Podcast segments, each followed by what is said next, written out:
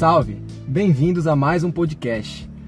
Entramos em uma nova década, a primeira década no qual assistimos jogos incansavelmente. Então, no episódio de hoje, vamos falar sobre a década de 2010 no futebol brasileiro, analisar grandes equipes que passaram, títulos que nos marcaram, grandes jogadores, focando no futebol brasileiro, também analisar o que deu errado, equipes que foram rebaixadas, aquele jogador pereba que foi pro seu time. Então a gente vai fazer um apanhado geral dos títulos de tudo que aconteceu no futebol brasileiro em 2010. Eu sou o Leonardo Weise. E eu sou Dedé Ramos. Acho que a introdução nunca, não, não poderia ser mais. Acho que a introdução não poderia ter sido melhor para colocar em pauta um assunto que a gente conversa muito, muito, muito, muito, incansavelmente. A gente já teve essa discussão. Discussões varando a noite. Uhum. Então acho que a gente pode pegar de cabeça alguns títulos que a gente viu e alguns jogadores que foram marcantes pra gente. Sim. Eu acho bom, para começar, a gente falar sobre equipes que, no, que nos marcaram no futebol brasileiro. Tá. E eu acho muito, muito interessante é, que, que essa década do futebol, para mim, na minha visão, ela teve dois times muito marcantes e que o primeiro aconteceu nos dois primeiros anos da década, que foi o Santos de 2010 e 2011. O Santos que talvez em 2010, no ano que não ganhou a Libertadores, até encantou mais do que em 2011, ano que ganhou a Libertadores. Mas o time de 2010 era fantástico. Neymar, uhum. Ganso jogando mais do que o Neymar naquela época. É o que a gente achava, né? É. A gente começou a década achando que o Ganso ia ser melhor que o Neymar. Sim. E olha onde estamos agora. Propaganda da Seara e os caras. Nossa! E, e aí a década é fechada por um Flamengo que a gente não sabe até qual patamar pode chegar. Segundo o Bruno Henrique já está em outro patamar. e, e, é um time que conseguiu bater de frente com o Liverpool, algo que os brasileiros na década, tirando o Corinthians que conseguiu bater de frente com o Chelsea, mas a gente pode até entrar na comparar os times que o, do Liverpool e do Chelsea, que para mim que sou corintiano, eu, eu afirmo que era é muita diferença entre, entre o Chelsea que o Corinthians enfrentou e o Liverpool que o, que o Flamengo enfrentou. Essas coisas. E aí a gente acaba a década com esse Flamengo agora que está encantando. Foi o primeiro time brasileiro a conseguir ganhar um campeonato brasileiro e uma Libertadores no mesmo ano. O, a gente sempre acompanhava os, os, campeonatos, o brasileiro e a Libertadores, quando o time ganhava a Libertadores ou estava jogando as duas competições simultaneamente, poupava a galera uhum. e porque a Libertadores era mais importante. Aí o Jorge Jesus vem, desconstrói isso isso pode mudar as prioridades do, dos técnicos. É, as prioridades dos técnicos dos times mesmo, tipo, de valorizar mais o Campeonato Brasileiro. Um fator importante dessa década foi exatamente essa, essa validade dos títulos. Porque a Copa do Brasil passou a ser muito mais importante uhum, do que era. Uhum. Até porque o prêmio é, é, algo milionário. Vai pagar muito melhor do que o Campeonato Brasileiro. Eu acho, eu acho que a Libertadores ela vinha sendo levada mais a séria e, e nos anos na década de 2010 se tornou o, o, título mais importante que algum, que algum time brasileiro poderia conquistar, ainda mais que o brasileiro. Então, o brasileiro que era o mais forte acabou perdendo muito do seu valor. Você acha que o brasileiro era mais forte do que a Libertadores na década passada?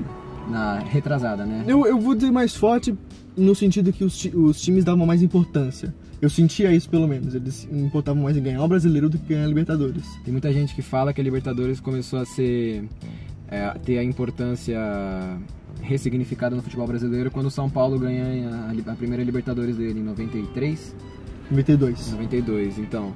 E quais times te marcaram então na, na, década? Cara, eu acho que os times que, que você citou são muito expressivos sem sacanagem, acho que foi um dos melhores que a gente viu nessa década. Mas, como eu já tinha comentado no, no, no podcast anterior, o Corinthians de 2017 para mim foi muito marcante pelo fato de, de ser um time extremamente defensivo, só que se defendia muito bem e marcava quando era necessário, marcava no contra-ataque, tipo, e 1x0 já era letal. Era letal, é, essa é a palavra.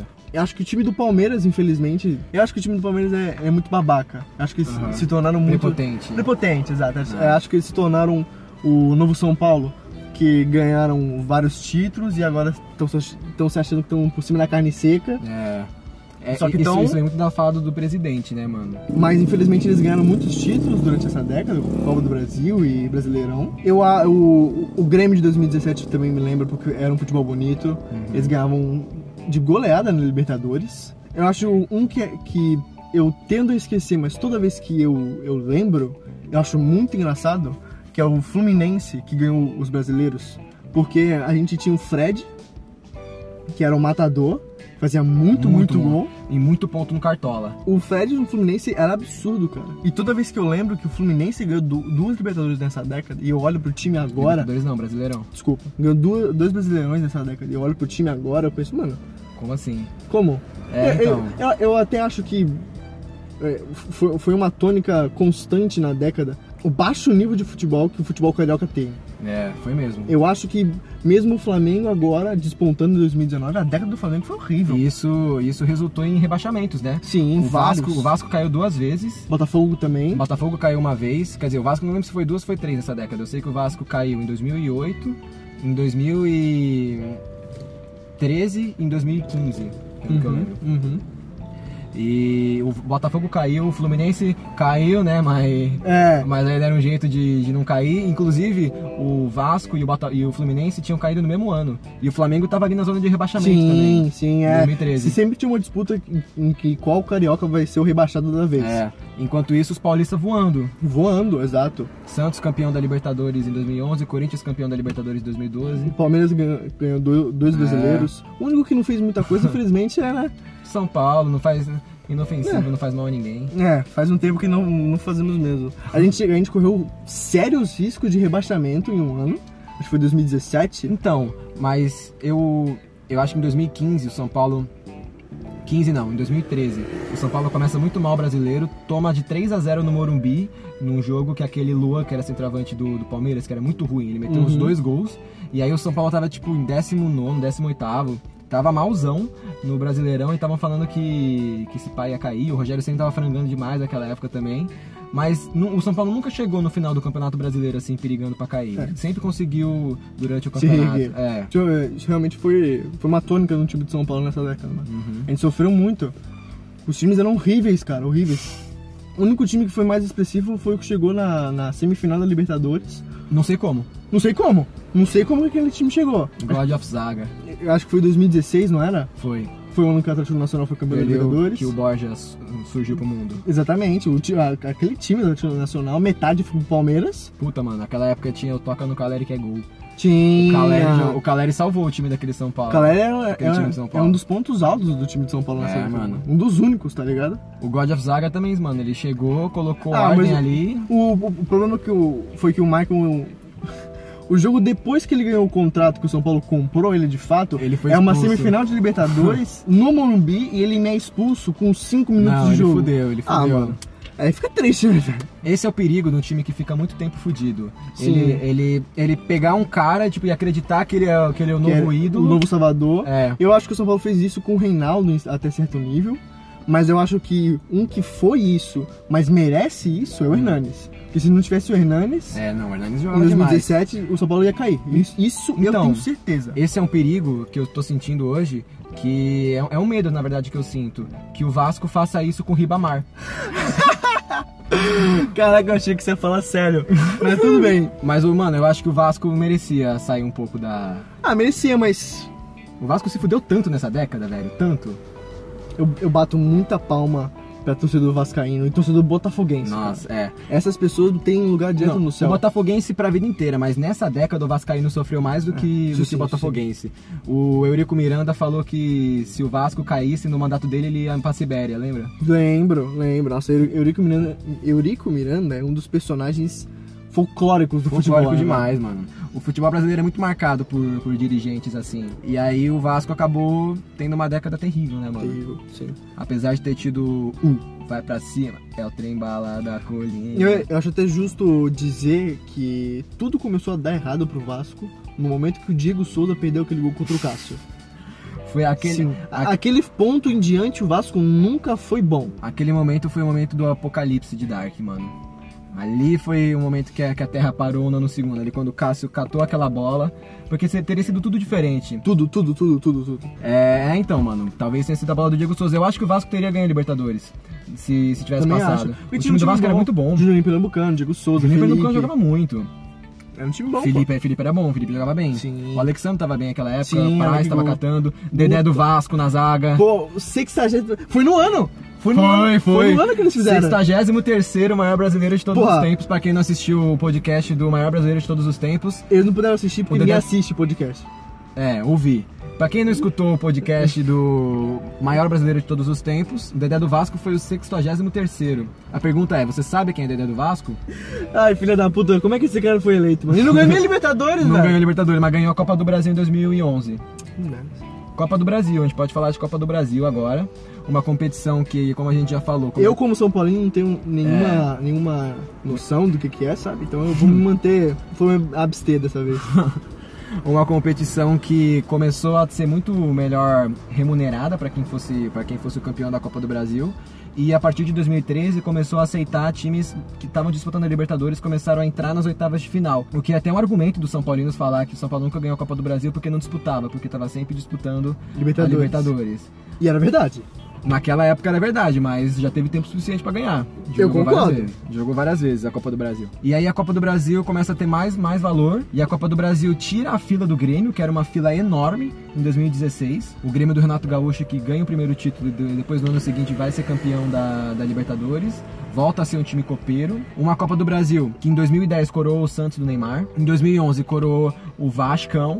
Vascão, que naquele mesmo ano disputou o brasileiro pau a pau com o Corinthians até o final. Então, além de ser campeão da Copa do Brasil, o Vasco foi até a última rodada disputando o Brasileirão com o Corinthians. Coroou o time do Palmeiras, que foi que caiu em 2012. Time que foi rebaixado, mas campeão da Copa do Brasil no mesmo ano. E foi jogar Libertadores na Série B. Sensacional. O que eu acho mais incrível dessa história foi que o Marcos, goleiro, falou que o Palmeiras, que o Corinthians só iria ganhar Libertadores no ano que o Palmeiras fosse rebaixado. Irônico, né? Ironicamente aconteceu. Eu, eu, eu acho bonito quando essas coisas acontecem. Tá? Toca a alma, né? Toca. Eu gosto, eu gosto. Em 2013 ganha a Copa do Brasil o Flamengo com o Hernani Brocador. Nossa, desse título eu realmente não lembro, velho. Foi uma final contra o Atlético Paranaense, Hernani Brocador. Mas acho que aquele- o futebol brasileiro aquele ano não tava tão bem. O Galo que tava bem. E mesmo, mesmo com os times da Libertadores, o Flamengo que não tinha ido pra Libertadores foi campeão da Copa do Brasil. Em 2014 a gente tem a final mineira Uhum. entre Galo e Cruzeiro. 2015. 2015 foi incrível. Santos e Palmeiras. O time do Santos encantando pra caralho. Esse é um dos momentos marcantes no futebol dessa década. É, Acho que todo mundo sabe o gol perdido pelo Nilson na final da Copa do Brasil, velho. Mano, foi maravilhoso esse lance. Foi algo inacreditável, velho. Eu acho que foi o David dessa época, tá ligado? Nossa, mano, meu- esse cara é tão odiado pelos Santistas. é Meu um negócio Deus. que ninguém nunca vai esquecer, mano. Sim. Porque era a final entre Santos e Palmeiras e o time do Santos merecia mais do que o time do Sim, Palmeiras ser campeão. sim. O time do Santos estava jogando fino da bola, eliminou o Corinthians em Itaquera aquele ano, Uhum. ganhou de 2 a 1 do Corinthians, já tinha ganhado na vida de 2 a 0 O Marquinhos Gabriel jogava pra caralho, o Marquinhos Gabriel apelava no R1 quadrado naquela época. Ele só fazia gol de Era Ricardo Oliveira também. Ricardo Oliveira, Gabigol, Lucas Lima, Nossa, a época que o Lucas Lima jogava bola. jogava, Vitor Ferraz e Zeca bem. Ah, o tinha o Renato no meio do campo. Renato jogava muito. Renato jogava de terno. Renato jogava de terno. Demais, demais. Renato jogava muito, mano. Aquele time de Santos era muito bom. Era mano. bom, era muito um bom. time rápido, era um time difícil de você ganhar. Sim, com certeza. E o, e o fato de ter perdido por conta desse gol perdido do É, Nilson exatamente. dói muito mais. nos Exatamente. Santistas. Então, no jogo de ida ele perde esse gol e aí no, no jogo de volta o Santos perde. O gol faz muita falta, né? Faz. Faz. Caraca. Com dois gols do Dudu. Aí, ali que o Dudu vira ídolo. É que eu tava torcendo, eu não sabia pra quem torcer, na verdade, né? Porque qualquer um dos dois que ganhasse tava ruim pra mim. Mas, por ser Santista, assim, nascido em Santos e conviver com muito Santista, no fundo da minha alma tava torcendo um pouco pro Palmeiras, porque acho que o Santos sempre foi o time que, que eu tive mais raiva. Hum, Talvez até por ter sido o time que em diversos momentos ganhava muito do Corinthians, porque o, a- as memórias que eu tenho de clássicos contra o São Paulo e contra o Palmeiras são muito mais favoráveis ao Corinthians do que desfavoráveis, sim. na minha experiência. E aí o Santos dava mais trabalho, assim, era difícil ganhar na Vila, ainda é difícil ganhar na Vila. Sim, sim. Então esse, essa Copa do Brasil marcou muito. Aí em 2016, como eu já falei, o Grêmio sai da fila. Uhum. Em 2017 e 18, o Cruzeiro ganha dois. O Cruzeiro ganha em 17 na final do Flamengo, nos pênaltis. Se eu Uhum. não me engano, foi os pênaltis que o Muralha. Não, não catou nada, né? Um, um, um dos vários jogadores que foram, talvez, Execrados. execrados número um e bons por uma temporada só. É. Que o Muralha no Figueirense tava, Catava voando. Mano, No momento muito. que ele foi pro Flamengo, o cara nunca Botei mais. ele no cartola várias vezes. Algumas vezes me fudi muito. Quando ele tava jogando no Flamengo? Não, quando ele tava no Figueirense. Aí em 2018 o Cruzeiro ganha do Corinthians na final. Eu lembro dessa final. Que o Thiago Pe- Neves, não é? O Arrascaeta fez, fez o gol. Foi a Rascaeta. Pode falar, Foi. pode falar. E o, tem um gol, golaço do Pedrinho que ia mudar a história do jogo, anulado, porque a porra do Dedé do Vasco fingiu. Não, não fingiu, tipo, a, a mão do, do Jadson bate um pouco na cara dele, mas não era pra marcar falta aquilo. Aí com esse negócio aí desse VAR, o cara foi lá, achou, achou que era falta, mas o Pedrinho fez um golaço fora da área. Mas enfim, o time do Corinthians era uma bosta, uma bosta. Era o Jair Ventura o técnico, mano. Nossa. Era, era pífio o time do Corinthians e ainda conseguiu ganhar do Flamengo na semifinal. Eu, eu acho que nessa década a gente viu uma nova geração de treinadores entrar É. que não são bons, velho. Jair Ventura, Odair Helman. Mano, o Jair Ventura conseguiu levar o Botafogo para quartas de final da Libertadores de 2017, começando lá atrás na pré-Libertadores, passando e pegou pedreira na, na pré-Libertadores. Jogou contra o Olímpia, eliminou, Gatito Fernandes pegava pênalti pra caralho e só foi perder a Libertadores pro Grêmio de por um gol. Acho que o primeiro jogo foi 0 a 0 e o segundo eles perdem no, na arena do Grêmio de 1 a 0 Então, tipo, o Botafogo deu trabalho pro campeão da, da Libertadores. E aí o Jair Ventura depois se mostrou um técnico muito. Pra não dizer outra coisa, pífio, né? Treinou o Santos, não foi bem. Treinou o Corinthians, não foi Eu bem. nem lembrava que ele tinha treinado o Santos. É, então, o Corinthians ele treina por muito pouco tempo. Eles veem que não dá pra ficar. Os Marlós no Corinthians também. Nossa, os Marlós eu botava fé nele, mano. Porque ele treinava a base, treinava bem a base. Uhum. E aí a gente achou que ia dar certo, porque o Cariri tinha acabado de dar certo também, que era Sim, um cara sim, que tinha sim. vindo de dentro do Corinthians, e aí deu totalmente errado. Mas uma coisa que eu, que eu acho interessante a gente falar também foi que a gente viu por dois anos o auge do futebol mineiro. Exatamente. O futebol mineiro dominou as competições, porque o Cruzeiro ganhou do- dois brasileiros Em 13 e 14. e o Galo ganhou uma Libertadores em 2013 e a Copa do Brasil em 2014. E a Copa do Brasil, a final, foi contra o Cruzeiro. Sim, exatamente. Então a gente viu, a gente viu dois anos perfeitos das equipes de Minas. E aí hoje em dia você vê, mano, olha o quanto de tempo que passou. Foi pouco tempo, foram Uhum. seis anos. E olha a situação do time agora. É, eu, eu acho que foi, foi cinco anos no final de 2014 pra, pra de- 2019, assim, que começou a dar tudo errado, principalmente pro Cruzeiro.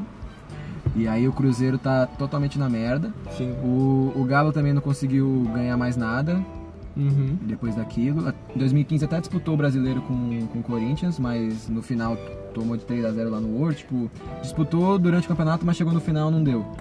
E, e aí o Atlético também agora tem até uma perspectiva com o Sampaoli, né? Mas não sabe como também o Atlético tá pagando o Sampaoli. Acho que nem, nem só pagando o São Paulo ali, mano, mas pagando os jogadores que eles estão contratando, que eles recentemente contrataram muitos jogadores. Né? E aí não sabe de onde tá sendo esse É, dinheiro, Exato. Também tem a, tem a parada que eles estão é, é, construindo um próprio estádio. Aparentemente, aparentemente, o Galo parece ser o melhor dos dois. Mas como a gente não sabe de onde tá vindo esse dinheiro, dá muita cara que. Quer dizer, parece muito que vai cruzeirar também. É. Até porque hoje em dia, pra ser o melhor dos dois, é só. Mano, o Cruzeiro O América Hoje- Mineiro se é melhor. É, hoje o Cruzeiro está com menos 6 pontos na Série B. Sim. Fudido de grana e com risco de. Perder mais ponto. De perder mais ponto. Eu, eu não sei se você viu, essa semana eles fizeram no Facebook uma campanha: faça sua doação e ajude o Cruzeiro. Ah, Eles chegaram nesse ponto de ter que pedir grana pra torcida porque não tem mais o que fazer. Caralho, pedir grana agora no meio da pandemia é foda, hein, Nossa, mano? pra time de futebol, né? Vai se fuder, mano. Os caras é muito insensível. E co- como que tu vai doar dinheiro pro time que tá comprovado que teve várias lavas de dinheiro? Várias maracutaias. vários? Mano, como é que tu vai dar dinheiro pra esses caras, velho? É, Não tem como, mano. é muito triste ver o Cruzeiro nessa situação, né, mano? Sim. E, não, a gente pensa que não é só, só o Cruzeiro, tem vários times que estão com várias dívidas. O Santos tá com dívida, o Corinthians tá com dívida, o Os- Botafogo tá É, os times do Rio se passam, são os que são mais. Porque o, Tirando o Flamengo, né? tirando o Flamengo. O, o- porque o, o Fluminense também. hum, chega uma proposta, eles têm que vender porque não tem dinheiro no caixa. O Botafogo tá com essa perspectiva que vai virar SA e vai dar uma reviravolta, mas. A gente sabe que não vai acontecer do dia pra noite. Sim. O Vasco também vive endividado. Eu, eu acho que essa, é, uma das coisas que a gente pode definir também nesse, nessa década de 2010 foi, como eu falei anteriormente, o baixo nível dos times do Rio. Mas o, o que mais me impressiona agora, em, 2000 em 2020, somente um deles teve a noção de segurar gasto, de controlar, é, controlar a compra de jogador, de subir os moleques da base, de começar a vender. Porque o, o- a reviravolta que o Flamengo deu, pra mim, é muito impressionante. Porque o Flamengo foi um time muito ruim na década. Uhum. Eu acho que isso vai muito no. Pra mim, eu enxergo que hoje em dia o futebol, as coisas, elas estão se profe- profissionalizando muito. Então, os times que se arrumam administ- os times que se arrumam administrativamente são os times que vão colher os frutos no futuro. Isso pra mim tá ficando cada vez mais claro e acho que o futebol brasileiro tá entendendo isso, que não cabe mais espaço para dirigentes que não sabem nada sobre administração financeira, não sabem nada sobre como gerir coisas e só, só, só, só tem influência, só são amigos de todo mundo. Eu vejo isso muito no, no André Santos. O Corinthians está se afundando em dívida agora e o André Santos foi um cara que conduziu o Corinthians numa década que o Corinthians foi o maior vencedor do futebol brasileiro. Mas o mundo está mudando muito e está exigindo cada vez mais profi- profissionalização das coisas, em tudo, não só no futebol. E aí o André Sanches agora é um presidente que não tem, não tem esse cuidado, não tem, não tem esse conhecimento, mas ele tá lá porque ele conhece muita gente, ele, ele, ele consegue fazer negociações, assim, ele tem outros tipos de competências, só que eu acredito que as competências que os dirigentes esportivos têm que ter hoje em dia são competências mais administrativas. Sim. Principalmente financeiras. né? Sim, Porque, por exemplo, até mesmo nesse caso do André Sanches, o time tá endividado até o, o talo e ele contrata o Jô pra dar 800 mil pra ele por mês. é, mano. Co- como que isso vai fazer sentido, tá ligado? Como? Como? Eu acho que isso vai muito por causa da que o brasileiro, assim, o torcedor, ele é ele é movido à emoção. É, é difícil encontrar um torcedor que fala, ah, eu quero que o meu time, não quero, mas eu aceitaria que o meu time ficasse oito anos sem ganhar nada para ele conseguir se reorganizar financeiramente. Sim. Oito anos assim no meio da tabela Uhum. para ele, pra ele se, se reorganizar, porque as pessoas não pensam que vai chegar num ponto que vai dar uma tragédia, que nem tá com o Cruzeiro agora. O Cruzeiro agora é uma tragédia, mano. Foi a pior queda, assim, o pior rebaixamento que eu, que eu vi. Não teve rebaixamento pior, até por causa do que aconteceu no jogo lá contra o Palmeiras, que foi rebaixado, que os torcedores quebraram as cadeiras e jogaram tudo. O Cruzeiro ruiu, ruiu em um ano. O ano anterior, em 2018, tinha ganho a Copa do Brasil, o maior prêmio, maior remuneração que o time pode ter. E aí no ano seguinte tá nesse, nessa situação, cara, é muito triste. Eu até acho que seria interessante se o Corinthians tivesse feito isso nessa década agora. Sim. Porque o Corinthians, pelo menos depois de 2017, que eles ganhou, ganhou o Campeonato Brasileiro e, fala, e já tava num estado que, tipo, ele tava na, na beira do precipício, vamos dizer assim. Uhum. Então seria interessante se eles tivessem falado assim, mano, não tem como segurar. Ganhamos coisa pra cacete essa década. Saímos da fila da, fila da Libertadores, ganhamos brasileiro, ganhamos paulista. Acho que Mundial. mundial, exato. Eu acho que tão tranquilo de título. E vamos fazer essa reestruturação pra melhorar e pra chegar no nível que o Flamengo tá. Mas na época não tava, né? 2017, Não, não tava. né? É. Mas já tava no processo, já tá começando a colher os fru- frutos. Porque eu acho que uma parada que, que a gente também tá, tá começando a ver é que é muito raro ver um time ter uma temporada perfeita logo de cara. Seja quando chega um novo treinador ou quando chega uma nova leva de Sim, reforços. sim. Eles levam um tempo pra adaptar. E eu acredito que o Flamengo ganhando agora, ele reforça que esse trabalho de reestruturação financeira, ele dá certo, porque até o Flamengo ser campeão essa, esse ano, tava todo mundo debochando, tipo, ah, Flamengo, cheirinho, Cheirinho, exato. é, Foi uma grande contrata, piada. contrata, contrata e não ganha nada. Então, o- os times que se organizam ganhando títulos, eu acho que é um bom exemplo para os outros, para eles verem que realmente é preciso, porque a gente ainda acredita... Que é o melhor caminho, né? É o melhor caminho, exatamente. E a gente acredita muito ainda naquele. Ou acreditava, assim, e isso foi sendo desconstruído durante a década. Naquele discurso do, por exemplo, o Renato não vai no curso de técnicos da CBF e fala que ele não precisa disso, tá ligado? O Renato ganha, continua ganhando, mas vai chegar uma hora que não, que não vai ser assim. Que o futebol tá cada vez mais tático, cada vez mais estudado, e quem tiver. Como em qualquer profissão, quem, quem continuar se atualizando e Estudando e melhorando, a- aperfeiçoando as suas qualidades, vai continuar no cargo. Exato, vai colher, vai colher os frutos no Sim, futuro. sim. Eu acredito que esse pensamento começou agora com a semente do Flamengo a ser desconstruído, mas eu acho que durante essa nova década que se inicia, ele vai acabar sendo mais desconstruído. E outro time que entra nessa onda de reestruturação e que nessa década se consolida como um time grande, e eu acredito que talvez a longo prazo, em importância, ele consiga até passar alguns times cariocas, principalmente o Botafogo, que é um time que só tem um título relevante, praticamente foi o brasileiro, que é o Atlético Paranaense, que na década consegue vencer, ele já tinha chego na final da Copa do Brasil em 2013 e vence a Copa do Brasil em 2019 após vencer a Sul-Americana em 2018 Uhum. um time que está muito em alta, foi é o último vencedor da Copa do Brasil, naquela, na lista que a gente estava fazendo, e que consegue se reestruturar de uma forma muito incrível. E, e agora eu, eu acredito que ele tem uma importância até maior pro futebol brasileiro hoje do que o Botafogo e o Vasco, por exemplo. Eu acho que o Atlético Paranaense sempre foi um time muito difícil de ser batido, principalmente Curitiba. Na Arena da Baixada. Sim, é, é um dos, dos estádios que é mais caldeirão no futebol. É. Primeiro que eles foram o- os primeiros a peitar A CBF? a CPF, ainda mais com essa parada de direito de transmissão. Sim. Peitou a Globo também. E o Atlético Paranaense faz uma coisa, quer dizer, fez esse... Fez em 2019, acho que fez em 2020 também, que foi o fato de colocar os moleques da base pra jogar o estadual. É verdade. Eu acho, eu acho que assim, isso já começa a denotar a falta de importância e o quão pequenos são os estaduais hoje em dia para os times. Gente, acho que essa foi a última década que a gente viu que deu uma importância muito grande para os estaduais. Porque os campeonatos estaduais, na minha opinião, são algo que devem acabar. Eu não digo nem acabar, mano, mas eu digo pros times grandes. O Atlético Paranaense parar de disputar o campeonato estadual com o time, com o primeiro time deles, mostra que tendo um calendário diferente pros times brasileiros é capaz de ter resultados melhores. Mas o estadual ainda é muito importante pros times pequenos, Uhum. pros times do Tá. interior. Então eu acredito que talvez concordo, talvez tá os, talvez os times os times grandes eles não devessem mais dis- disputar o estadual até para readequar o calendário, tornar as competições ter mais tempo de preparação no começo da- da temporada, menos pressão, porque mano, o tanto de técnico que cai durante o estadual é, é um absurdo. Absurdo, absurdo, realmente. Eu acredito que talvez os times grandes devessem parar de disputar o estadual, só que ainda houver a acontecer puta entre os times menores. E aí talvez você até criar um, um campeonato entre os vencedores de cada estadual, que são os times menores, e tipo, esse time entra mais, mais à frente na Copa do Brasil, alguma Sim, coisa assim. a mesma coisa. Premiar, premiar, é. E você torna, você faz a Sul-Americano, uma parada assim. é, e você acaba aumentando rivalidades, porque pensa, se os quatro grandes de pauli paulistas param de disputar o Paulistão, os times que são menores, assim, uma Ponte Preta, um Guarani, até um, um Mirassol, um Novo Horizontino, que sempre tem um time bom, Inter de Limeira, que é um dos Inter de melhores. Limeira, exatamente, melhor time de todos. Eles vão começar a ter mais rivalidade porque ele vai estar um título ali, vai estar mais palpável. E aí a, a Ponte Preta pode finalmente ganhar um título, hein? Nunca ganhou? A Ponte Preta nunca ganhou nada, mano. Nada, nada. E é um dos times mais antigos do Brasil, nunca ganhou nada. Só ganhou um título do interior.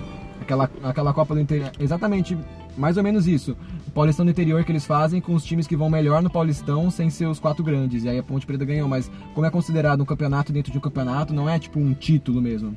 E eles chegaram na década passada, na final da Sul-Americana, em 2013 a Ponte Preta chegou na final. Depois de eliminar o São Paulo na semifinal. São Paulo não merece porra nenhuma. São não, Paulo mano. conseguiu perder pra Ponte Preta na semifinal da Sul-Americana. Outro time muito legal, não lembro se, em que ano que foi, mas o Goiás também chegou na semifinal, da, na final da Sul-Americana. Sim, eu lembro. Eu Que o lembro, muito, He-Man jogava na, eu lembro muito bem que foi pra disputa de pênaltis. contra o Independiente E lá eu, na Argentina. eu lembro que o Wellington Saci perdeu o Nossa. pênalti decisivo pro Goiás. O mano. Wellington Saci é um desgraçado. vamos aproveitar a deixa do Wellington Saci. Vamos falar dos maiores perebas que jogaram no, no Ah, teu time essa década. velho. Eu começo. Lúcio. Puta que pariu, mano. Não, eu tenho uma O birra Lúcio com- jogou tão, tão bem no Palmeiras e no São Paulo essa década Mano. voltou, cara. A gente conhece o Lúcio. Hum. O Lúcio ganhou uma Copa em 2002. O Lúcio foi um, um zagueiro Jogou a final. O Lúcio era titular. titular também na Copa de 2006, certo? E de 2010. 2010? Uhum. Jogou três Copas? Acho que sim. Ele fez o gol do título da Copa da, das Copa das Confederações? Confederações Contra- contra os Estados Unidos. Estados Unidos. Bom! de cabeça. É, mó chifrada, golaço. Não, Mano. 2x0 pros Estados Unidos, o Brasil virou o Vai jogo. se- mano. não, primeiro vai tomar no cu, tomar dois dos Estados Unidos. Mano, os Estados Unidos eliminou a Espanha naquela Copa das Foda-se, Confederações. caralho, você é o Brasil, mano. Dois É. pros Estados Unidos, caralho. Mas virou, mano. Isso que importa. Importante que virou. É. Mas, mano, tá vendo o histórico do Lúcio? O Lúcio é um puta zagueiro, certo? Aham. É o filho da puta se transfere pro São Paulo, joga merda nenhuma naquela equipe, brother. Nada, ele jogou nada, irmão. Nada, nada, nada. É, é inacreditável a incapacidade daquele ser humano de jogar bola, velho. Incrível. Mano, Incrível, ele mano. parecia todo errado, ele tava tão magro, ele, ele não parecia um jogador, ele pare- ele parecia uma, uma geladeira com que, que quebrou e você colocou uns palitos no- na perna. assim. Exato, mano. O cara não tinha agilidade, o cara não corria, o cara... Agilidade? Agilidade no FIFA nele era menos 5. Exato. E, e pior de tudo, o cara era expulso constantemente, mano. Nossa, essa foi Teve foda. partidas que ele foi expulso que prejudicou o São Paulo de uma maneira que, mano, Você olha pra essa pessoa jogando, você não consegue pensar. Esse filho da puta ganhou o Penta, caralho. Nossa, Não, velho. Ídolo no Bayern de Munique. É, ele foi de todas essas equipes e não consegue mais jogar bola, velho. E quase caiu com o Palmeiras em 2014. Incrível, filho da puta. No ano do centenário, o Palmeiras que foi salvo pelo Santos. Olha, olha como a vida é irônica. O Santos salvou o Palmeiras em 2014, em 2015 o Palmeiras foi lá e ganhou a Copa do Brasil em cima É, deles. Nossa, mano. Se o Thiago Ribeiro não tivesse ajudado o Palmeiras, nada disso teria acontecido. Quando aquele jogo contra o Vitória, não é? Vitória, foi, exatamente. Deu O mole. Pal- O, Palmeiras ia, mano, ia ser perfeito. O Palmeiras ia cair na casa deles, no centenário, na casa nova, contra, contra o Atlético Paranaense, inclusive.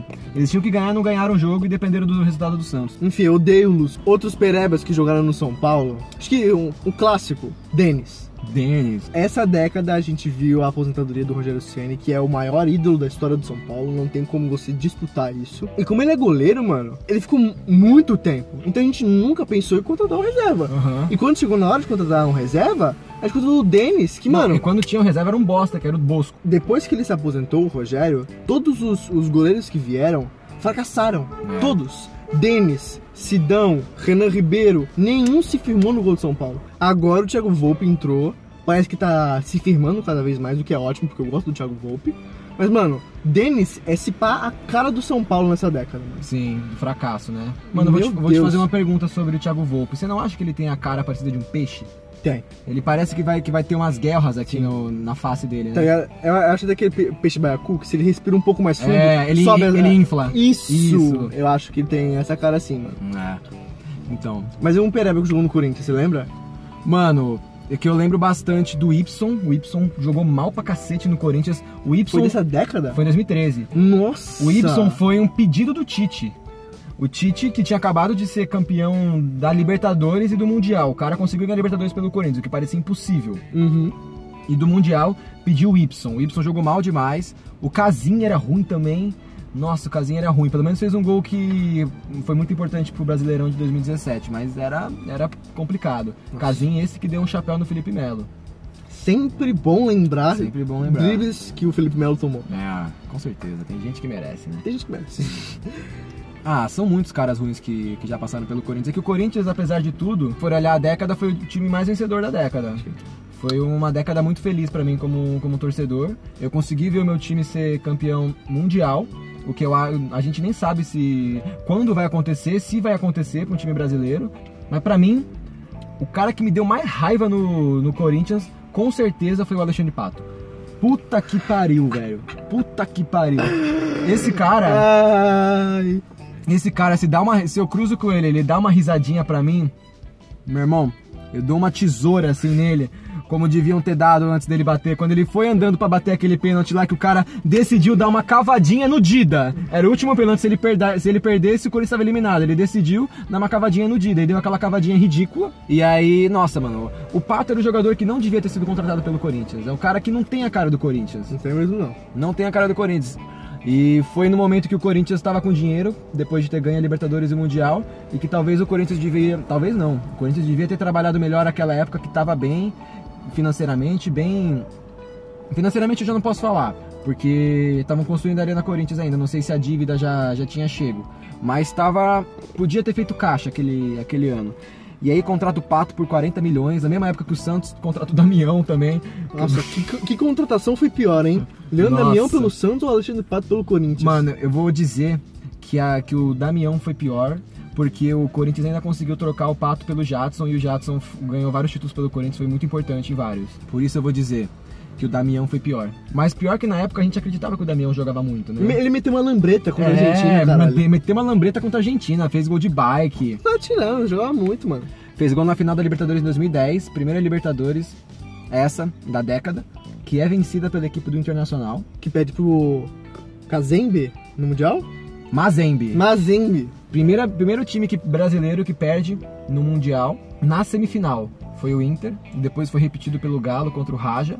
Só que o do Inter foi até, até pior por causa do deboche do goleiro que diaba lá, que ele ficava. Ah, mano, eu não acho que o do Inter foi pior, não. Eu acho que o do Galo foi pior porque tinha o Ronaldinho. É, tinha o Ronaldinho. É, o time do Inter não, não, não, não tinha tanto brilho assim. O Ronaldinho fez gol na semifinal contra o Raja, de falta.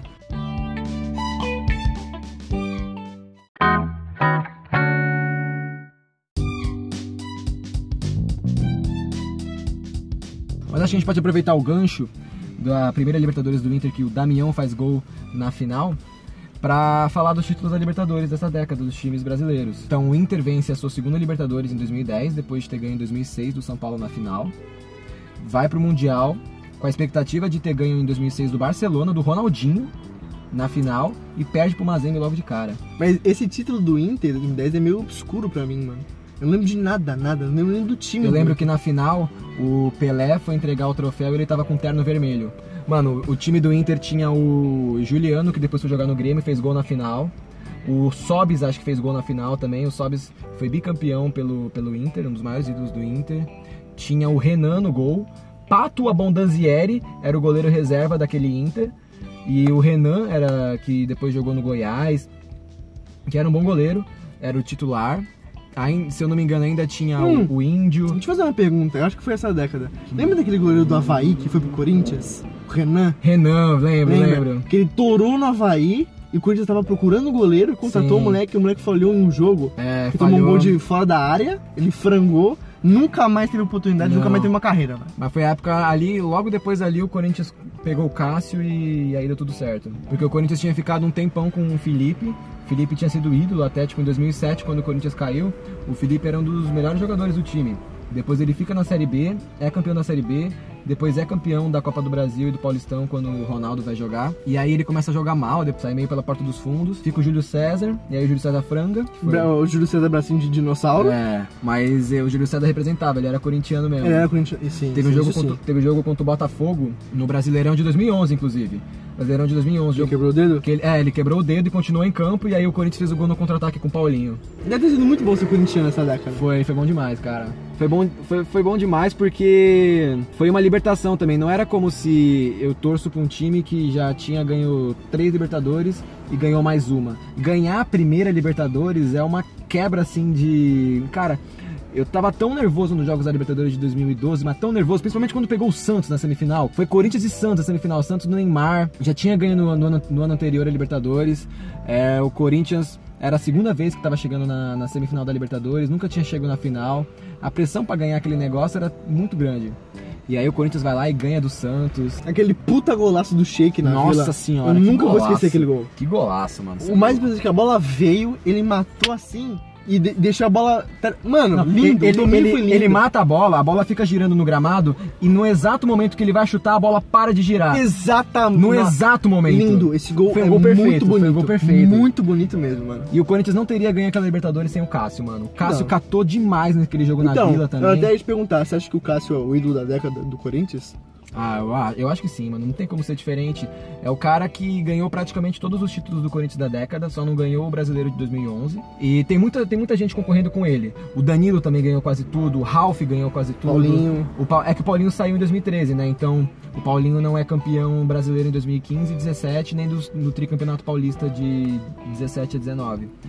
E o Sheik também é ídolo demais, mas pra mim, na minha opinião, é o Cássio, e sem o Cássio a gente não teria ganho os títulos mais importantes. É, é. Eu, eu sou obrigado a admitir, mano. O Cássio. Acho que o Cássio é o goleiro da década do futebol brasileiro. Sem sombra de dúvida, mano. Se você tá dizendo, quem sou eu pra discordar, né? É. Porque se eu falasse isso, eu seria clubista. Mas é clubismo. Ah, não sei se é clubismo, mano. Você tá reconhecendo um cara que na década. Não, se você falasse era clubismo. Ah, tá. Mas, mas a, gente, a gente tá falando sobre um cara que na década ganhou quatro Paulistão, três, dois brasileiros, uma Libertadores, um Mundial, uma Recopa. Na década. Foi o goleiro da. Foi convocado pra Copa de 2018. Foi. E foi o melhor goleiro do Brasileirão, acho que umas duas vezes também. Em 2017, o que ele catava foi, foi- É, era não, um absurdo, era um absurdo. É. Ele pegou vários pênaltis, pegou o pênalti do, do Luan, ele, ele pegou vários pênaltis em seguida, assim, ele foi se aperfeiçoando com o tempo nos pênaltis. O Cássio não era bom catador de pênalti. E aí com, com Que é tempo- incrível, né? Porque ele é alto, ele é forte. É, não, mas agora hoje em dia ele é. Imagina, tu vai bater um pênalti na frente do Cássio, aquele Frankenstein enorme. Ele cresce, né, frente, mano? Cresce, não tem como não crescer. Aí em 2011 ganha a Libertadores o Santos, né? O Santos do, do Neymar, o Santos do Ganso. Robinho já tinha saído do time, não foi campeão da Libertadores, mas foi substituído à altura pelo Zé Love. Zé Love não faço testes, Não faço. Te... eh, ah, quer dizer, eu acho que Ibrahimovic chega um pouco perto do Zé Love. na- em qual questão? Todas, beleza, Ah. técnica, marra. O Zé Love proporcionou melhor, a melhor narração que eu já vi na minha vida, que é o Kleber Machado narrando o gol que ele perdeu na final da Libertadores, Santos e Penharol. Ele perde um gol. Em... Pior que o Nilson, eu, eu acho, mano. Porque a bola tava na cabeça dele. Ele tinha um gol inteiro na frente, não tinha ninguém. Ele tava praticamente na linha. Ele vira a cabeça e joga pra fora, velho. Eu acho que tava impedido, não, não tava valendo o lance, alguma coisa assim. Mas ele perde um gol inacreditável e gera essa narração do Kleber Machado, que gritou o gol que não aconteceu. Aí o Santástico ganha a Libertadores em 2011. O que, que você achou da, da, daquela campanha do Santos em 2011? Eu lembro que o Rafael pegou muito. Rafael pegava. Rafael era, era muito bom goleiro. Eu lembro do Léo bastante, lateral. Léo. Vamos ver se o Barcelona é tudo isso mesmo. Icônica frase, que também foi uma, foi uma das melhores partidas. Foi Aquele 4x0 do Barcelona em cima Nossa, do Santos. Nossa. Ainda mais porque todos, todos os nossos amigos santistas estavam arrotando que o Santos ia ganhar Ia do ganhar Barcelona. Barcelona, Vai nossa. o meu ovo, moleque. Fode, cara, ganhar do Barcelona. Barcelona do Guardiola. É só um dos melhores times da história do futebol. só tinha o Messi, Xavi e Iniesta. Tranquilo. O foda é que não é demérito perder pro Barcelona. Nem, Nem de 4 a nem de 0. 4 a 0. É. Nem de 4 a 0. Mas é que o jeito que foi foi muito. Arrogante, prepotente. Não, e foi muito absurdo que o Santos não conseguia ver a cor da bola no jogo. É, o Santos é não verdade. conseguia atacar. A gente achou que pelo menos algum jogo ia dar, e aí a gente viu que não, que não deu. Porque a gente não via um time brasileiro bater de frente com o time europeu desde 2006 que o Inter tinha jogado contra o Barcelona. Porque o Inter em 2010 perdeu na semifinal e não jogou contra o Inter de Milão na final do Mundial. Então a última memória que a gente tinha era um time brasileiro que tinha vencido o- os dois últimos, na verdade. O São Paulo ganhou do Liverpool e o Inter ganhou do Barcelona. E aí a gente achava que ia dar jogo, pá, 4x0 pro Barcelona. Lindo, né? Mas sem falar do Mundial, falando da Libertadores do Santos. Não tem como fugir, mano. O personagem foi o Neymar. Foi na Libertadores que ele fez um gol e foi comemorar. Eu sei que tu vai falar. E ele pegou uma máscara Dele de si mesmo. próprio, Aham. colocou o contrário e saiu ah, apontando pra massa. Sou eu, sou eu. O juiz expulsou ele, O achei. juiz, não contente com a comemoração do Neymar, dá o segundo amarelo, expulsa o Neymar e o Neymar pega a máscara, mas sou eu, sou eu, e aponta a máscara assim. Tentando justificar como se É, valesse que eu... já que é ele. Cara, esse lance é tão sensacional. Eu- Porque o, o fato é, ele, ele tomou amarelo porque acho que a regra da Libertadores é você não pode cobrir a sua cara. Pra comemorar, os bagulho Aham, assim. aham. E o Neymar ficou apontando, "Mano, sou eu na máscara. Porque eu, eu não tô me cobrindo a cara, sou eu na máscara, tá ligado? Ah, mas você acha que o Neymar sabia a regra que tinha Porra lá? nenhuma. Talvez o nem o juiz soubesse, ele achou lá que tinha que expulsar, expulsou. Mas o Neymar jogou muito aquela Libertadores. O time do Santos era muito equilibrado. O Murici Ramalho também fazendo um ótimo Ah, trabalho. como Ulisses Ramalho é um dos melhores treinadores brasileiros. É né? trabalho. Que trabalho, meu filho. Porra! Aquele time do, do Santos marcou muito. E o que me marcou muito naquela... Falei. O volante Arouca. Arouca. Arouca jogava o fino da bola. Arouca, amiga. Mano, eu, eu toda vez que eu ouvia isso tocar no pânico, eu achava que era o auge do humor. É, Possível. não. Gente- o humor na forma mais refinada. Era mesmo. E o que me marcou muito. Era só, era só um filho da puta que entrava depois de uma entre... no meio de uma entrevista pra falar É. Arouca. Era a mesma coisa que Antônio Nunes. Enfim, continua. O que me marcou muito naquela Libertadores foi que teve uma noite que deu tudo errado pros times brasileiros. Nessa Libertadores, o Cruzeiro, o Inter, o Fluminense e o Grêmio foram eliminados na mesma noite. Caraca! na mesma noite. E o que mais chocou foi o Cruzeiro, que se eu não me engano perdeu pro Once Caldas. E na primeira fase o Cruzeiro tava com um time fudido, ganhando de todo mundo de 6 a 0 Montijo jogando pra caralho. Nossa. Eles jogavam na toca da raposa, pelo que eu lembro. Era mais caldeirão, assim. O Cruzeiro jogava demais naquela época, que eu acho que o Mineirão tava reformando pra Copa. E, e aí o time do Cruzeiro vai e perde. O Fluminense também, que tinha ganho o brasileiro o ano anterior, perde. O Inter era cam- campeão da Libertadores, perde no mesmo dia. E o Grêmio? e o Grêmio também sempre copeiro, sempre lá, perde no mesmo dia para a Universidade, Católica, pelo que eu lembro.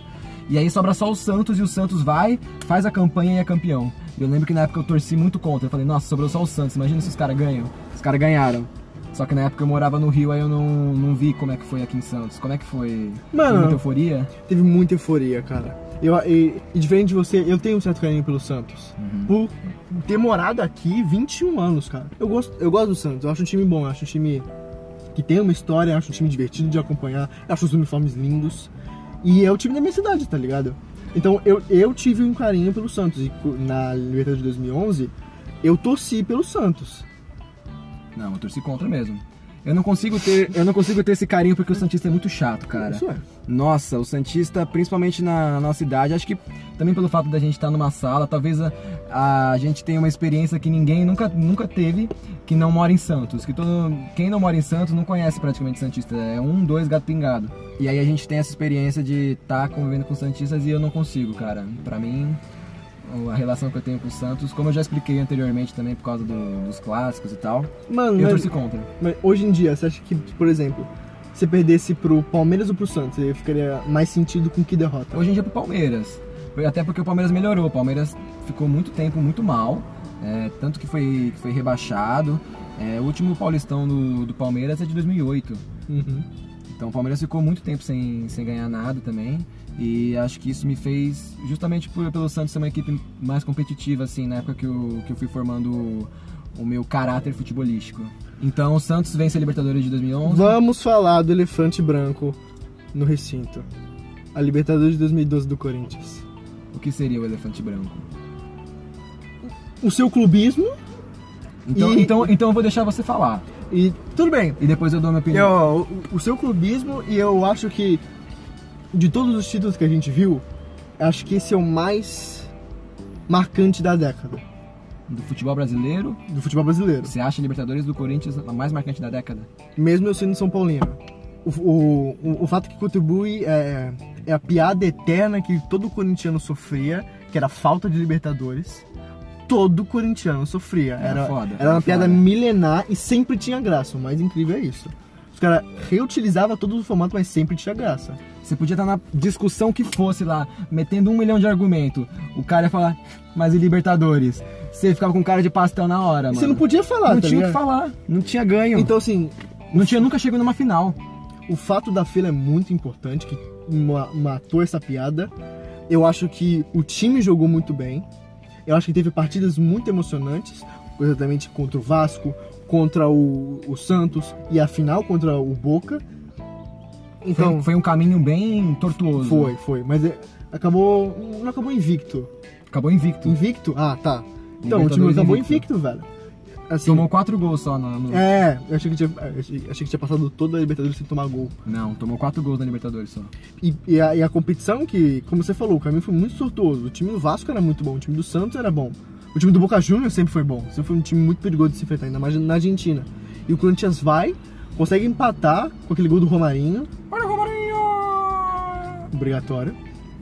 E consegue vencer aqui no Pacaembu, depois, o, o Boca. E a, a gente tem tantos personagens de- dessa, dessa competição. O próprio Cássio, o Sheik, o Ralph, o Paulinho, o Alex. Nossa, o, O Alex, Alex jogava, jogava demais. Alex A jogava ó, papo, a camisa que eu comprei do Corinthians na Libertadores de 2012 foi a do Alex. A que eu assisti o Corinthians jogar Libertadores. Aquele amuleto, a camisa do Alex que eu comprei da Libertadores de 2012. O Alex jogava demais, demais. No Brasileiro de 2011 ele foi importantíssimo também. No, o Corinthians foi pegar o Figueirense. O Figueirense estava brigando para ir para Libertadores aquele ano. Tinha o Wellington Nem no time. Monstro. O Corinthians foi jogar lá no Orlando Scarpelli na penúltima rodada e ganhou de 1 a 0 com gol de cabeça do Lee Edson, que também era monstro. Nossa! Que o Alex um, ele pega na, no canto, joga a bola na cabeça do Lee Edson, o Lee Edson empurra pro gol e aí aquele, aquele foi o gol do título do Corinthians brasileiro. Eu acho, ainda mais por, por ter acompanhado totalmente de fora e ter observado sem nenhum tipo de emoção de torcedor, eu acho que o, a Libertadores do Corinthians é o título mais marcante da década. Meus parabéns pela, pela, por você conseguir separar as coisas. Ah, sim. Eu não tinha pensado assim, no- com certeza pra mim foi. Sim. A, a Libertadores e o combo com o Mundial, né? Até porque o- foi o único título de brasileiro mundial da década. Foi, Sim. foi o do Corinthians. Mas, cara, vou te contar uma história do primeiro jogo. O Corinthians começou aquela Libertadores jogando contra o Tátira, fora de casa. E aí Foi pra Libertadores? Ou não, direto? no- na, na primeira fase, lá na Venezuela. E aí tava 1x0 pro Tátira, eu tava vendo em casa sozinho esse jogo. O último lance do jogo tem uma falta, quem que vai bater? O Alex. Último lance do jogo. Eu, eu coloco uma almofada na minha. fecho os olhos e fico só. Eu, eu de- entreguei pro, pro Kleber Machado me dar o resultado do que aconteceu. Eu tava tão nervoso já naquele, Uhum. naquele momento.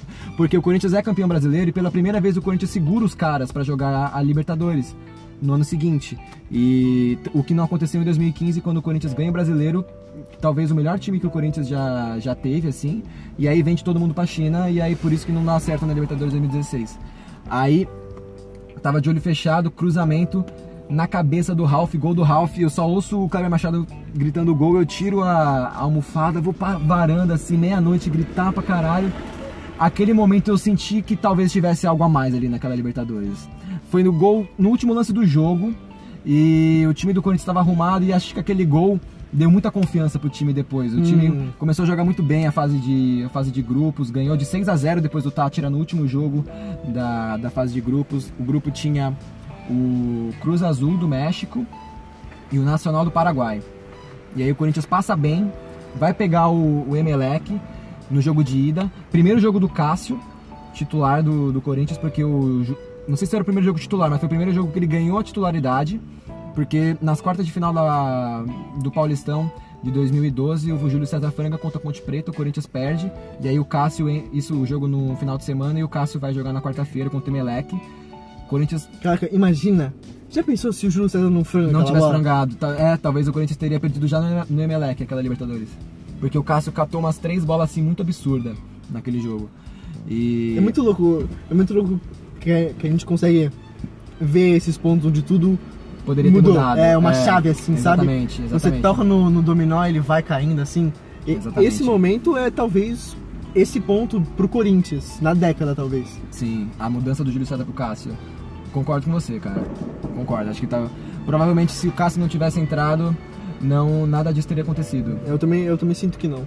Por mais que tenham sido bons os ataques do Corinthians, Jô, Rodriguinho, Jadson, marcava muito gol, o que dava segurança era o Cássio. Sim, porque o Corinthians fica, ele joga os oito jogos a partir das oitavas de final da Libertadores até a final e só toma dois gols quando o Cássio entra.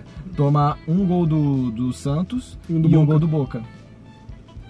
Também não marca muitos gols, mas é o, é o suficiente para ser campeão tomando É. muito pouco gol. Como, eu- como eu citei no começo do podcast, o Corinthians nessa década foi muito bem defensivamente Sim. e no ataque foi letal. Sim. Se desse uma oportunidade, era gol. Sim. Sempre, sempre teve que tomar cuidado com o Corinthians, né? Aí o Cássio cata muito no jogo de ida, no jogo de volta o Corinthians mete 3 a 0 no Emelec, joga muito, vai pegar o Vasco, e aí a gente já discutiu aquele jogo lá, a bola do Diego Souza, todo mundo já conhece, o Tite vai pro, pra torcida, o Paulinho faz o gol de cabeça nos 43, aquele jogo maravilhoso, maravilhoso. Golaço de cabeça, subiu no último andar, pá de cabeça. Corinthians passa do Vasco, vai pegar o Santos na semi, ganha na Vila, que nem a gente já, a gente já, já comentou. Com a pintura do Emerson Sheik. Pintura do Sheik, Cássio catando muito de novo. Depois, no jogo de volta, no Pacaembu, ali era o que o Corinthians tinha que carimbar para ir para final da Libertadores pela primeira vez. O Santos sai na frente no, com o gol do Neymar. E aí no segundo tempo, logo no começo do jogo, a bola bate, o, o Alex bate a falta, a bola, a bola passa por todo mundo, a pinga no chão, acaba na barriga do Danilo, na cara do gol, Danilo com aquela calma de sempre empurra para as redes. Danilo também é um cara importantíssimo, importantíssimo. O meio-campo do Corinthians era muito embaçado. É, né? o meio do campo do Corinthians viu, viu muito Ralf. Paulinho, Alex e Danilo. Eu acho que a, a zaga e o meio do Corinthians viu ótimos jogadores. Sim, ótimos sim. jogadores. Sim. Aquele meio-campo e o meio-campo de 2015, que era o mesmo Ralf, Elias, que também jogava muito, Renato Augusto e Jadson foram ótimos meio-campo do Corinthians. Foi. É mesmo. Mas é que o Paulinho fazia muita diferença, mano. O Paulinho jogava demais. É, eu, eu não sei se você, se você já- já falou isso aqui no podcast, mas toda vez que a gente entra na discussão do Paulinho, você cita o fato de que ele é um volante, mas é um dos volantes que mais marca gol. Ele é o volante que tem mais gols na história da seleção brasileira. Ele marca muito gol. Ele meteu o hat-trick no... Contra o Uruguai. contra o Uruguai fora de casa. O Paulinho, ele é o volante que tem o instinto de atacante. Ele sabe onde a bola vai, vai sobrar e ele faz o gol. Ele, é, um, ele é muito importante, cara. O Paulinho, o Paulinho foi muito importante pro Corinthians. E aí na final, Romarinho no finalzinho do jogo na bomboneira, o Corinthians tenta segurar a pressão, toma o gol no final do jogo. E aí entra lá o Romarinho no primeiro toque da bola dele na Libertadores, dá a cavadinha. Esse também foi o gol icônico, né, velho? Acho que quando o Corinthians faz esse gol no primeiro jogo de ida, todo mundo já tende a acreditar que tá tudo escrito pro Corinthians ganhar aquela a Libertadores. Cê, não, não teria como o Corinthians perder a Libertadores É. no- pro, pro Boca no jogo da volta, com tudo isso conspirando, com o lance do Diego Souza, com o gol do Ralf no primeiro jogo. E, aí vai lá 2 a 0 dois gols do Sheik, ganha a Libertadores e foi emocionante, cara. Como eu falei, deve ter sido muito bom ser corintiano nessa década. Foi, foi bom demais. E aí agora vou abrir espaço pra você pra falar talvez do título mais legal da década, assim, o Eu acho, não sei se foi o mais legal, mas com certeza foi o mais emocionante, que é a Libertadores do Galo de 2013 também, a primeira Libertadores do Galo, no ano que o Ronaldinho funda o Atlético Mineiro. Filha da puta. eu. Eu gosto de falar desse título porque meu pai é atleticano. Então, eu, eu. Nossa, o tanto de vezes que eu vi meu pai sofrendo pelo Galo, porque o Galo caiu, voltou, apanhando do Cruzeiro várias vezes. Eu vi o Galo sofrer muito.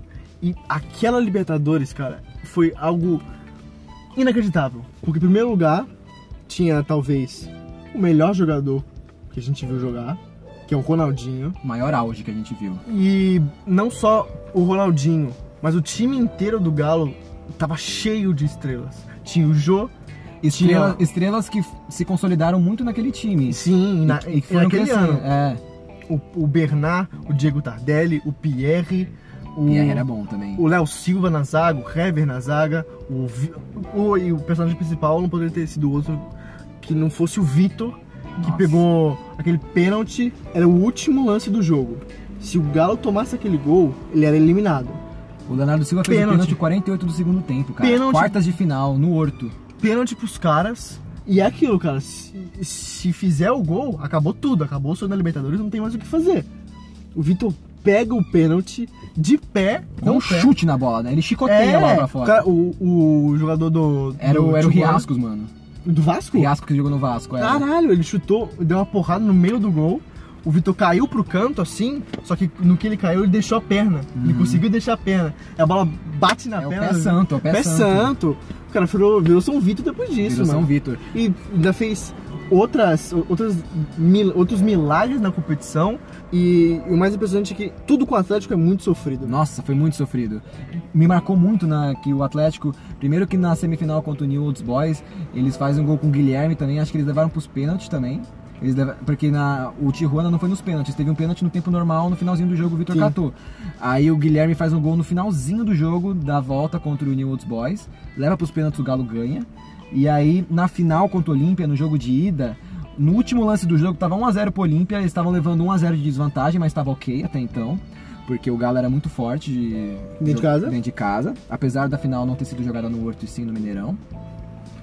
Mas o Alexandro ficou embaixo da trave pra tentar. Tipo quando você coloca o cara embaixo da trave no FIFA pro cara bater a falta e você tirar de cabeça, Uhum. ele ficou ali. E aí o cara bateu a falta bem ali. E aí o Vitor não conseguiu colar na bola porque o Alexandro tava ali, só que o Alexandro não alcançou a bola também. Aí o Galo tomou um gol meio bobo, assim, tipo, no último lance do, do jogo. E aí teve que levar uma desvantagem de 2 a 0 para jogar no Mineirão e se o Olímpia faz um gol, o Galo tem que fazer quatro. Aí todo mundo com o cu na mão e aquele eu acredito, eu acredito, eu acredito. Nossa, isso Aí na final, o Galo precisa fazer dois gols, 2 a 0 para levar pros pênaltis. Acaba o primeiro tempo, não consegue fazer nada, torcida com o cu na mão, sofrendo, todo. Imagina, você no intervalo do jogo, você só tem mais 45 minutos para fazer dois gols, e se você tomar um gol, tem que fazer quatro. Se tomar um gol, já era. Uhum. Comecinho do segundo tempo, primeiro minuto que, que eu lembro, gol do Jô, uma bola que espirra na hora, o Jô mete pro gol. E aí o Galo fica o segundo tempo inteiro massacrando, tentando, tentando, tentando. Tem uma bola no final do jogo que o, o Olímpia vai pro ataque, o maluco, o Vitor sai do gol, o maluco dribla o Vitor e na hora de fazer o gol ele escorrega. Eu acho, e aí depois o Leonardo Silva nos 43 faz o gol. Uma, Um gol de cabeça, É, encobrindo o goleiro assim. meu, muito- meu homônimo Leonardo Silva. Ele tá lá. Tão alto já, quanto. já tava no desespero. O, o zagueiro tava lá na área já. E não era nem escanteio. O Bernard cruza a bola, ele mete de cabeça pro gol. O Galo empata o jogo. E aí, nos pênaltis, o São Vitor cata o primeiro com o pé. Depois, o último pênalti, o cara do Olímpia chuta Na trave. chuta na trave. E aí, o Galo é campeão. E aí, parece que tava escrito. Sim. O cara escorregar ali, parece que tava tão escrito quanto o Romarinho fazer o gol. Exatamente, exatamente, exatamente. E- e eu acho que o, um, um sentimento que eu senti quando o, o jogo terminou e o, e o Galo foi campeão foi um sentimento de alívio, mano. Porque o Galo sofreu tanto, tanto, velho. Puta que pariu, velho. E, e o pior, que, de, pior de tudo é que o time era muito bom, jogava muito, só que sofria de uma maneira desnecessária, tá ligado? Eu acho que, ó, eu tenho uma teoria um pouco comigo, que tem uns times que eles são meio fodidos, assim, então você pode sempre esperar que vai dar merda em algum momento. E, eu, e o Botafogo é o principal deles. Sim. O Bota, tem coisas que só Botafogo acontecem com o presidente. Botafogo. É. Continua falando dos títulos. Ah, em 2014 ganhou o São Lourenço do Papa, Ah, Libertadores. sim, sim. 2015 ganhou o River. Numa final contra o Tigre do México. 2016, São Paulo quase chegou na final, mas perdeu pro Atlético Nacional. Roubado. Roubado. Palavra. Aquele segundo jogo, roubado. Teve um pênalti no Hudson, claro, não marcado. Sim, velho! Grêmio Scarpa sempre, sempre comenta isso, que teve um pênalti, claro, não marcado. Tava 1x0 pro São Paulo no jogo da volta, né? Foda, mano. Os caras roubaram nós da cara dura, mano. Enfim, em 2016 foi o Atlético Nacional. Em 2017 foi o Grêmio. 2017 foi o Grêmio. Eu confesso que essa Libertadores eu acompanhei menos porque eu tinha acabado de ir pra faculdade e eu não tava. não assistia tanta TV assim. Mas eu lembro que o Grêmio. Nossa, tem uma coisa que na verdade que me marcou muito: que nessa Libertadores o Marcelo Grorri foi tão importante pro Grêmio quanto o Cássio foi pro Corinthians em 2012. Enquanto o Vitor foi pro, Enquanto pro o Vitor Galo foi pro Galo em 2013, exatamente. Então foram três Libertadores seguidas que os goleiros foram muito importantes. Não que o, que o Rafael não tenha sido em 2011, mas é Sim. que tem lances muito emblemáticos. Aquela defesa dele contra o Barcelona de Guayaquil, ele só abre o braço assim, serra o punho e pega a bola. Aquela defesa foi sensacional. Acho que foi a melhor defesa que eu já vi na minha vida. Sem pa- palavra, palavra. E depois na final, eu acredito. Não lembro se foi no jogo da volta, na semifinal ou na final, ele fez outra defesa absurda. E aí na final eles ganham do Lanús. Eles ganham com facilidade no Lanús, Ganhou né? com facilidade do Lanús. O Grêmio na, naquela época tinha um timaço. O eu acho que o, o- o fator principal era o Luama. O Luan jogava Tinha o Arthur muito. no meio de campo, fazendo, Sim, sim. fazendo dupla com o Maicon, que era muito bom, mas O o Luan- Luan era absurdo. O Luan- Ele foi o melhor da América em 2017. Ele é muito talentoso. O Luan até hoje, ele é muito talentoso. É porque às vezes você sente que ele não quer tanto que nem. Se ele tivesse, fosse mais focado, ele conseguiria mais coisas. Mas o gol que ele faz na final da Libertadores. Driblando o goleiro. A calma, ele, ele passa no meio, no meio da defesa como se Sim. não fosse nada. É, e, e, eh, quando eu vi esse gol, eu falei, mano, eles estão disputando uma final de Libertadores. Ele tava mó tranquilo. Ele fez isso. É, mano. Absurdo, É um né, velho? golaço em é de golaço, é golaço, é golaço. Tem final de Libertadores ainda, né, mano? É, golaço. Em 2018, a briga foi Boca e River. Nossa, é. E aí teve aquela história da... Que apedre- apedrejaram o, o ônibus do River. Sim. E eles tiveram que mudar pro Santiago Bernabéu pra jogar a final da Libertadores. Sim, sim. Foi um, foi um absurdo isso. Era a final do, do século, assim. A, Sim. Gente nunca, a gente nunca tinha acontecido. Boca e River se enfrentarem na final. O primeiro jogo foi um jogaço. Foi. Foi 2 a 2 na bomboneira. Foda, né? Eu acho que todo mundo no, no fundo queria que o, jogo, que o último jogo fosse na bomboneira, por ser um estádio mais icônico. Mas enfim, o primeiro jogo foi lá. E isso foi depois que Boca e River eles iam se enfrentar na Libertadores de 2015, nas oitavas de final. Teve um jogo que o torcedor do Boca, na, bomboneira, ele jogou spray, eles jogaram spray de pime- de pimenta, aí os jogadores tiveram que No abandonar túnel. o campo, no túnel, é, no, no túnel do River. Os jogadores ficaram com o rosto todo, todo fudido. Lacrimejando, conseguiu respirar. É, Não dava pra jogar, não dava pra jogar. E aí o Boca foi foi excluído da Libertadores, o River passou e acabou sendo campeão em Uhum. 2015. E aí em 2018 o Boca, que a gente viu na nossa memória, sempre ganhar mais títulos, o Boca teve uma década incrível com o Riquelme, Palácio, Palermo, Tevez. Tevez, enfim. E, e aí chega na final, foi 2 a 2 o jogo de ida. O Benedetto tava jogando muito. O Benedetto destruiu o Palmeiras, não foi? Nossa, o Benedetto destruiu o Palmeiras. O Benedetto era, era foda. E aí no jogo da volta o River ele, o- acaba em 1 a 1 tempo normal no Santiago Bernabéu. E aí o colombiano que fez gol na Copa de 2018, Quinteiro faz o gol na prorrogação e depois eles fazem o último gol no contra-ataque que o goleiro do Boca já tava lá na área pro escanteio. E aí o River ganha a Libertadores do Boca. Isso já tava em dezembro assim. Chega lá no mundial e perde pro Al Hilal. E aí passa vergonha também. E aí o último, o último título de Libertadores da década foi o do Flamengo. Uhum. Que foi marcante também, porque o Flamengo Foi- finalmente saiu do cheirinho. A gente já sabia que eles iam ganhar o Brasileirão, né? Mas É muito marcante que foi um passeio do Flamengo, né? tirando a final. Tirando o final, exato. né? Mas O 5x0, é. é, O 5x0 acho que. é, É, com, com certeza. é a cara, é a é um cara. dos jogos mais marcantes da década. Se não, se não, acho que não é mais marcante do que o melhor jogo da década. Que eu não preciso nem perguntar a sua opinião pra falar que o melhor jogo da, da década é Santos 4, Flamengo 5, Puta, na Vila sim. Belmiro do Brasileirão Sim, de, sim. de 2015. Isso sim. de, de 2011. E o, também outra coisa que impressionou no time do Flamengo é que eles montaram uma puta seleção, né? Sim, era uma constelação. Eles, eles finalmente É, co- colheram os frutos da, da reeducação financeira Sim, que eles sim. fizeram, contrataram quem eles quisessem, contrataram o Jorge Jesus, Uhum, que deu uma outra cara pro, pro time e pro futebol brasileiro. sim. E, mano, Gabigol, Bruno Henrique, Arrascaeta, Everton Ribeiro, Rafinha e Felipe Luiz. Rafinha a- e Felipe Luiz, exatamente, mano. Olha, é um puta time. Diego, Pablo Alves, o Diego Alves catou muito essa Libertadores também, catou muito. Ele pega uma bola do Grêmio lá no jogo de ida da semifinal, que é absurdo. O cara tá na cara do gol, dá, chuta a bola fortão e tem um reflexo e espalma a bola. E tinha a, a questão do, do Renato Gaúcho é, ficar provocando o Flamengo, falar que o Grêmio jogava o melhor futebol do, do país, e aí toma de 5 a 0 assim, sem, sem massagem. Que massagem, né, velho? E aí o Flamengo chega com tudo embaladaço pra final. E por incrível, por mais incresça que parível,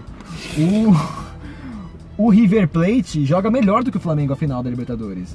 Eu teve um momento que a gente achava não vai dar, porque o River Plate consegue fazer uma partida incrível contra o Flamengo e aí no pecado no Mano, chegou no- nos Porque o 30 fute- minutos do segundo tempo, pra mim já tava claro. o Flamengo não era Flamengo aquele jogo. O Flamengo não conseguia criar, não conseguia fazer Mano, as coisas acontecerem. e- incrível, né, mano?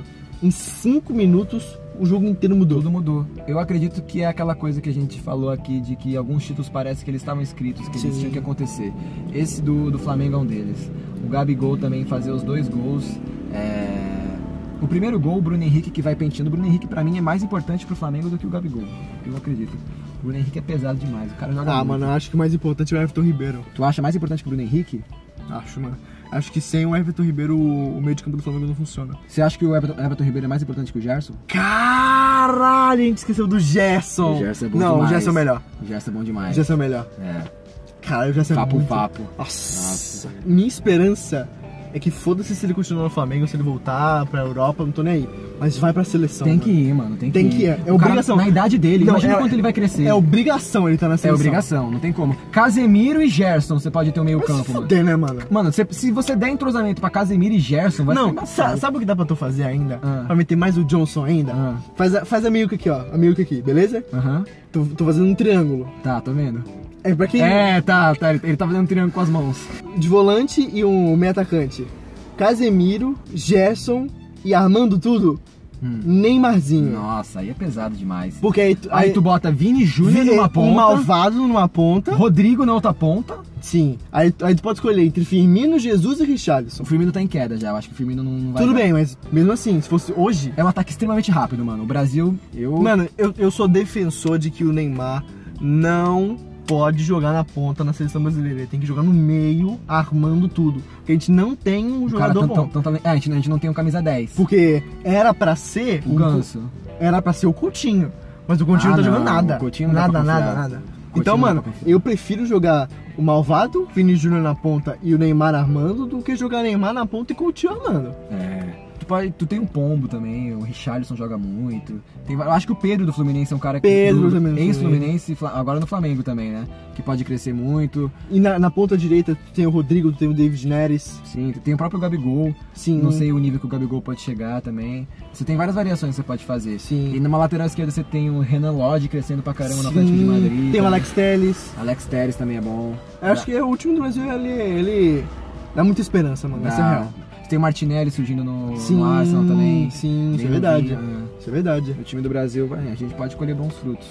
Mas eu acho que o jogador mais importante ainda hoje em dia é o Casemiro, mano. O Casemiro é muito importante. É, o Casemiro faz muita diferença no meio de campo. Não, o Casemiro é fudido, mano. O Casemiro e Kanté, assim, são os volantes fudidos. Mas eu acho o Casemiro... é, o Kanté, ele tá mais em mais lugares do campo. É que o Casemiro, ele tem muito mais a força física, ele faz gol de cabeça, ele chuta bem. É, eu acho que o Kanté ele é muito mais ágil e veloz. É, Então ele tá, tipo, sempre em vários lugares do campo. sim. Mas o Casemiro tá plantado ali no meio. É, é. E passar do Casemiro é muito difícil. Não, é embaçado. E aí, enfim, o Flamengo montou essa constelação e foi o último campeão da Libertadores da década.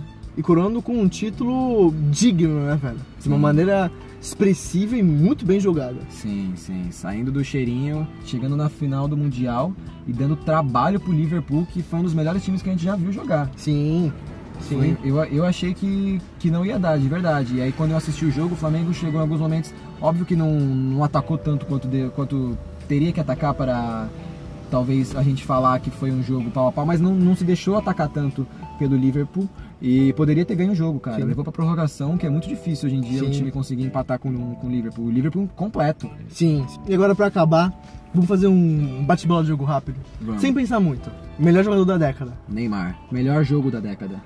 Santos e Flamengo 5x4 na Vila Belmiro. Pior derrota do teu time. Pior derrota, Corinthians e Cruzeiro, final da, da Copa do Brasil.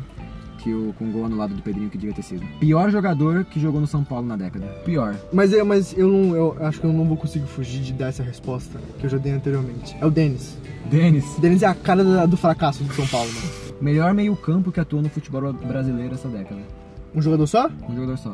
Que passou muita gente boa. Eu, eu, não, eu vou fugir de Ronaldinho, porque essa é, é a resposta óbvia, mas eu vou falar Alex do Corinthians. Alex do Corinthians, ele foi campeão da Libertadores pelo Inter em 2010 também. O Alex jogava muito, Jogava. muito, Jogava. muito. É uma, é uma pena que não ficou mais tempo, pelo menos no Corinthians, pra Sim. engrandecer a sua história. Ele não jogou o Mundial. Mas o que ele jogou, nossa, o Alex jogava muito. Jogava muito. Jogava muito, muito mesmo. Gol mais bonito da década. Gol mais bonito da década do futebol brasileiro, a bike do Arrascaeta de fora da área, cara. Caraca, Que eu pensei nessa também. Caraca, esse gol foi muito embaçado. Foi, foi, foi. Ele meteu uma bike de fora da área. Nossa, foi, nossa, foi, foi golaço demais. Foi, mano. Time mais da hora sem ser o seu que você torceu nessa década. Cara, olha que surgiram vários times médios. Charmosos, assim. É, Curitiba, Goiás, o Sport. Curitiba chegou em duas finais de Copa do Brasil seguida, perdeu as duas. Então, te- teve, teve times interessantes. Mas eu acho que pra gente ter, ter tido uma conexão emocional muito maior com um time específico, não dá pra fugir dessa resposta. Que é a Chapecoense. Chapecoense era boa demais, cara. Eu, eu, Eu acho que- eu quase comprei uma camisa do Bruno Rangel antes do acidente, de tanto que, que a gente torcia pela Eu acho, pela que, Chape. eu acho que esse foi o momento mais triste da década Sim, do futebol. certeza, com Eu, eu- eu acho que assim, por exemplo, o 7x1 foi o mais chocante, mas o mais triste foi o da Chapecoense. Uhum. Foi, mano. Que era um time, como a gente falou, charmoso. Era um time que o Brasil tava torcendo por ele. Sim. E tinha muitos jogadores. Interessantes. O, o, o, o, que, o que eu mais sinto falta no futebol é o Danilo, Sim. porque eu tenho uma, a plena convicção que se o Danilo continuasse vivo no nível que ele tava, que ele tava subindo, o São Paulo já tava de olho nele, ele teria sido o próximo goleiro da seleção, moleque. É. Eu tinha plena certeza, velho. Eu não duvido Porque- não, cara. Porque ele tinha carisma e ele tinha puta- um puta E ele potencial. parecia focado de, pra caramba. Nossa, mano, demais. É, eu gostava E aí- do Danilo também, E cara. aconteceu o acidente aéreo com o Fernando Sim, Chapecoense. sim. A, a homenagem que o Atlético Nacional fez. Linda, linda, linda. Que eles caem. O, o acidente foi porque eles estavam indo até a Colômbia jogar Pra contra. jogar a final da Sul-Americana. E o 2016. Atlético Nacional, em solidariedade, não quis nem disputar, deu o título à Chapecoense. Sim. E a gente, acho que esse foi um momento de maior união dentro do futebol brasileiro. Eu um acho- muito tocante pra gente. Eu acho assim. que todo brasileiro que tiver essa memória vai sempre respeitar um colombiano depois disso. Sim. O que eles fizeram lá foi, foi lindo. E aquele time da Chape marcava muito não só o time que chegou na, na final da Sul-Americana, que ganhou a Sul-Americana em 2016, mas outros times anteriores da Chapecoense, que a Chape foi subindo, subindo, subindo, chegou na Série A e ela ficou vários anos sem, Sim, sem cair. exatamente. Ela não lutava contra o rebaixamento. E, e era difícil jogar na, na Arena Condá. Uhum. E eles tinham, tiveram vários jogadores. O Camilo, quando jogava na Chapecoense, jogava muito. O Apodi, O Apodi, é. folclórico Apodi. Mas o Bruno Rangel metia cada gol, cara. O Bruno Rangel, em todo clássico catarinense que tinha, metia o Bruno Rangel e ele metia gol no cartola. o Bruno Rangel me deu muita alegria, eu gostava muito dele, mano. O Kleber Santana também, que jogou Kleber Santana. Madrid, jogava lá. Então é, cara, eu acho que in- independente do seu time, todo mundo tem um carinho especial pela Chapecoense. Sim, com certeza. E eu acho que não tem melhor maneira de terminar esse episódio com essa nossa homenagem à Chapecoense. Vai estar sempre na nossa memória, né? Sim. Porque a gente vai sempre lembrar, infelizmente, disso que aconteceu, mas também vai Os lembrar. Guerreiros de Condá. Eu tenho uma camisa da Chape. Eu, eu queria ter comprado ela antes do, do acidente, só que não, não vendia. Aí depois que teve o acidente começaram a vender aqui em Santos, aí eu, aí eu comprei a camisa da Chape. E eu acho, eu, eu acho que o, o mais legal disso tudo é, foi, como eu falei, esse, esse, esse sentimento de união que todos os times do Brasil se uniram pra ajudar a Chapecoense. Foi. E mostrou que a gente pode estar unido, sabe? Uhum. Isso foi um. Apesar da tragédia que foi, foi um momento muito bom pro futebol. Sim. Essa união de todo E mundo. o mais impressionante é que a Chape, depois de, dessa, dessa tragédia, ela joga o Brasileiro de 2017 e ela consegue classificar para Libertadores. É, tinham falado sobre oferecer para a Chapecoense três anos que ela não pudesse ser rebaixada até ela se reconstruir. E a Chape não aceita isso. E além de não aceitar, ela consegue classificar para Libertadores no último jogo do, do campeonato, que ela ganha do Curitiba, rebaixa o Curitiba e vai para Libertadores com a, com a última vaga. Então, Foda, né, moleque? muito, muito foda. É uma história muito bonita, mano. Sim, De reconstrução pesada. sim. Se eles tivessem aceitado esse trato, eles não teriam caído em 2019, porque eles era o último ano que valeria É. essa ideia, eles acabaram rebaixados, mas é muito justa a forma com, com, com que eles É, encararam quero com honra. a reconstrução. Sim, sim. é. Então fica aí uma homenagem do Salve para Chapecoense, um time que marcou também a década de 2010, vai ficar para sempre na nossa memória. E essa foi a nossa análise, deu para falar bastante. É, rende, É. rende muito falar de, de futebol. Eu acho que a- a- até isso a gente deixou algumas coisas de fora, alguns jogadores, algum- alguns jogos, alguns gols. E se você que tá ouvindo lembrar de algum gol, lembrar de algum jogador, manda pra gente. O nosso. O link vai estar aqui de ba- embaixo na descrição para você mandar um e-mail com a sua opinião, com o seu jogador. E é isso. Muito obrigado por ter ouvido mais um salve. Até a próxima, fiquem ligados que toda semana tem episódio novo. E um abraço para você.